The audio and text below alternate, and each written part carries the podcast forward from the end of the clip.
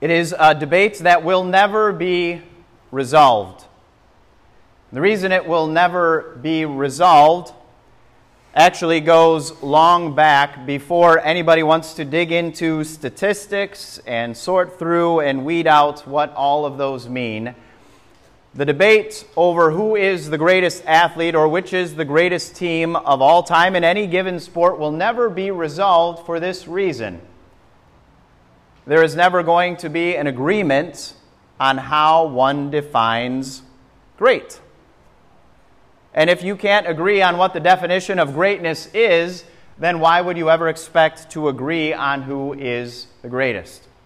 If your definition of greatest is how many rings an individual or a team has, well, then how do you factor in the player who was fortunate enough to be shuffled around and privileged to play with one championship team after another, regardless of his caliber or, or ability? Or do you define greatness on the basis of certain statistics? And if so, then which ones? What about the individual who dominates one statistic, one category, but is maybe mediocre at best in the remainders? What if you have an individual who's a record holder in certain areas, but, but not in others? And then how do you compare different positions on different teams in different sports? when they have entirely different roles altogether. How would you compare the greatest offensive lineman with the greatest quarterback of all time? Totally different roles and responsibilities, different metrics by which you would determine greatness. And so, sports analysts and, and fans will never uh, arrive at any conclusive decision at who is the greatest of all time. And that helps us understand the hard truth that is before us this morning. Recognizing when we look at the words that Jesus spoke, that part of the challenge, part of the difficulty, why this is such a hard truth is because we can't even necessarily agree on what's the definition of peace actually is. And if we can agree on a definition of peace, why would we ever expect it to exist? Is peace the absence of conflict? Is peace tolerance? Is peace ignorance? Is it complete agreement on any given matter? See how just a, a, few examples demonstrate that different people have different ideas of peace. So let's look first at how the world might divine, define peace. And, and it seems to me that this seems to be a, a, a little bit more uh, aggressive than it has been in the past. Maybe ironic for a definition of peace.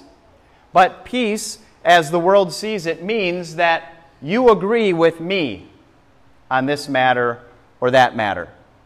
It doesn't matter if you have a, a, different opinion and you leave me well alone, enough alone and you kind of mind your own business. The world has, has gone so far as to say if there's going to be peace, your opinion isn't just an opinion anymore. It's either right or it's wrong. And if it isn't in agreement with me, then we can't be at peace.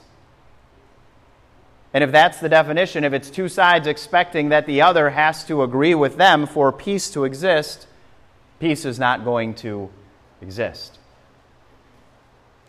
How would you define peace? It's one of those terms that we, we speak in church, it's one that we sing about, it's one that we read in Scripture again and again. But that's one thing that, that really doesn't matter if you have your own working definition of peace that doesn't line up with the way that, that church speaks about it, the way that, that Jesus has revealed his peace. Now, most of us wouldn't go so far as to say that this faulty idea that peace means the Christian isn't going to have any trouble in this life. We get that. And yet, we do find ourselves, even as Christians, sometimes slipping into this transactional relationship with God. This idea that as long as I do the things that He wants good Christians to do, for the most part, life will be pretty good. So I show up at, at church and, and I pray and I read my Bible, and for the most part, again, there's, there's going to be some hiccups here and there, but by and large, things will go pretty well and God's favor will be flowing and, and I'll be at peace. That's sometimes the misconception that we have. Or maybe our understanding of peace is, is a little more accurate as to how God speaks about it, but we don't really scratch below the surface much. We understand, well, peace means that, as we said with the children's sermon, that Jesus has forgiven my sins. And that's absolutely true.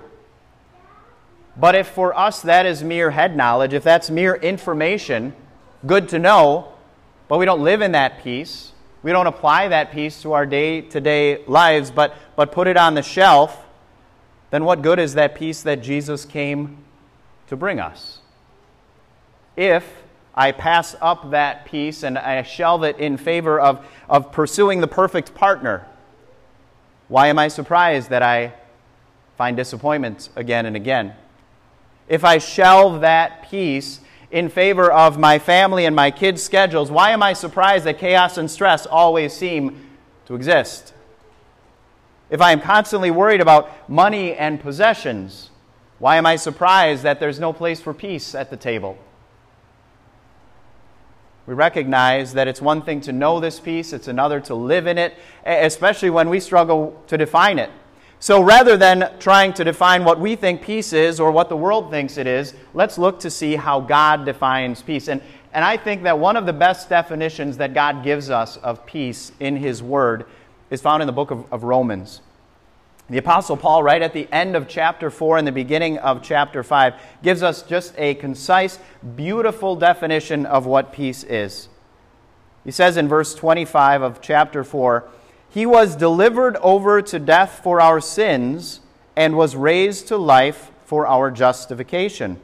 Therefore, since we have been justified through faith, we have peace with God through our Lord Jesus Christ, through whom we have gained access by faith into this grace in which we now stand. Paul gets right to the issue. He, he explains exactly why Jesus had to be delivered over to death for our sins. Our sin slaps God in the face time and time again. And as we might expect, so long as that is our relationship with God, how do you expect peace to exist? If our sin is a slap in the face to God, and, and the issue is that we're the wrongdoers, we're the ones who are guilty of that, how can we fix it? It's our problem. We're the problem. We're at fault, and we are helpless to do anything about it. So peace isn't going to exist on our own. And that's what Paul says. That's why Jesus had to be delivered over to death for our sin. And because he was, all of those wrongs of our sin have been righted in Christ Jesus, have been paid for. The price was paid in full. And not just that, but as Paul very clearly explains, it wasn't just Jesus' death, but his resurrection that allowed God to say, despite our sin, that we aren't guilty to declare us justified, not guilty. And if our sin no longer exists between God and men, not that we haven't sinned, but that God chooses to, to accept Jesus' payment for sin and calls us not guilty, then we stand in grace. And as long as we stand in grace, we are at peace with God. Think of, of it this way.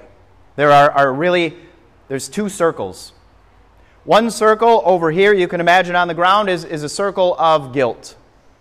And right next to that is the circle of grace. God's word makes it very clear that the reason that we can't be at peace with God on our own is that we are guilty of the sin that slaps God in the face. And so we belong in this circle of guilt. But because of Jesus and what he has done and God's declaration because of the payment of his sin, God declares that we are no longer in this circle of guilt, but we are now standing in this circle of grace. So when it comes to peace in Jesus, no guilt, only grace. Now, let's us, let us apply that definition, that understanding of peace, and that illustration to the hard truth that Jesus speaks this morning in the Gospel of Luke. Jesus says, Do you think I came to bring peace on earth? No, I tell you, but division. Now, that stands in contrast to what we know the rest of Scripture says. That's why it's a hard truth. It appears to be a contradiction because you know, uh, around the time of Christmas when we're used to hearing those beautiful passages from the prophet Isaiah, and he describes this Jesus who would be born into the world as the Prince of Peace. And then on that day of Jesus' birth, the angels, of course, sing what? Peace on earth. Why? Because Jesus was born into this world. That very Jesus who right here says, I didn't come to bring peace, but division. How do we reconcile those two? Did Jesus come to bring division? We have to answer yes, because Jesus came to bring peace. And the very peace that he came to bring into this world results in division. So, yes, Jesus is at fault for the division in this world in the same way that the Father is at fault for taking his family out to ice cream and one of his children decides that she doesn't want any ice cream while the rest of the family enjoys it. And of course, after seeing the rest of the family enjoying their ice cream, she changes her mind and decides to put up a stink that it's not fair that everybody else got ice cream but her. Why is there division in that family right there? Because the father took them out for ice cream. It's his fault. There wouldn't have been division if they hadn't gone out for ice cream. But you know that the issue is, is the one child who refused that free gift, that didn't want anything to do with it, and then chose to put up to make an issue about it being unfair that everybody else received it. Now let's apply this to Jesus' words. Yes, Jesus came to bring peace into this world. But we can simplify for all of the other categorizations and distinctions that we would want to make about people and skin color and language and background and status in society. God sees really two classes. There's those two circles that we talked about. There is this circle of guilt and a circle of grace. Jesus came to bring peace so that everybody could stand in this circle of grace but not everybody desires to. And so they remain standing in the circle of guilt. Not because Jesus hasn't paid for their sins in full, not even because God the Father has, has failed to declare them not guilty of their sin. He has. But like the child who refused the free gift of ice cream, they don't want the peace that Jesus brings. And now you look at this circle, if there are just two categories of people in this world, those who stand in the circle of guilt and those who stand in the circle of grace, what do you see? Division. A natural division between those who have rejected that peace and those who, by God's grace, rejoice in that peace. This was a hard truth, not just for us, but a hard truth for Jesus as well. Yes, because he knew the price that he came into this world to pay. He knew what was required of him to bring that peace in the world, to, as Paul said, be delivered over to death, to be crucified as a criminal. But he also knew something else. He knew that in order for people to receive that peace, they would have to acknowledge that they needed it, that it was absent from their lives, and that their own sin was the cause of it, that lack of peace in their lives. In other words, that is the very repentance that Jesus speaks of requiring the appreciation of this peace. And Jesus knew this would happen, but it wasn't going to be pleasant. Jesus knew that he had to go through this, but it was going to cause him no small amount of anxiety. That was the picture that he was describing for us in the beginning of these verses when he says, I have come to bring fire on the earth, and how I wish it were already kindled. But I have a baptism to undergo, and what constraint I am under until it is completed. Imagine being in the shoes of Jesus, knowing full well you came into this world to bring peace for every soul, every human being, but to also at the same time know that it would be rejected, this free gift of peace, by so many. And that is the cause of the division that we see in the world. A division that many of us know sadly can often hit very close to home. A division that, if Jesus himself experienced, you better anticipate that his followers will as too as well. Which is why ministry is never going to be an easy thing as you are a part of a congregation. Well, I, I take that back. It can be an easy thing if you have nothing to do with it. If your idea of involvement in a congregation is to show up occasionally and not really be engaged in the ministry that Jesus has entrusted to his church, it'll probably go pretty well for you. But if you're interested, if you are invested in this ministry, expect the same kind of division that Jesus said is going to happen. In your own personal life, as you proclaim this peace to others and they reject it sometimes, and as you serve in, in a congregation and you see people come in and, and visitors and friends that maybe come along, but then they, they take issue with one of God's truths or one of His teachings and it turns them off and, and away they go. Or, or the ministry of our school, when, when new families are brought in and their values, the things that they hold as ideals and priorities, don't align with the mission of our school and people are turned off and division results. Guess what? If you signed up to, to be involved in the ministry of a congregation, expect that kind of division. Because Jesus says that's what's going to happen as a result of the peace that he came to bring. But that doesn't need to deter us, deter us from proclaiming that peace faithfully and confidently. Because we know, as Paul defined peace, that we stand in God's grace, not in that circle of guilt, but in God's grace. And we know that just as Jesus himself was rejected and people were divided over him, that we have to have thick skin as well. And don't take it personally when our proclamation of peace results in division and rejection. Because this we know will never be up for debate. So long as we not only proclaim but live in the peace that is ours as God defines it the peace that exists through Jesus,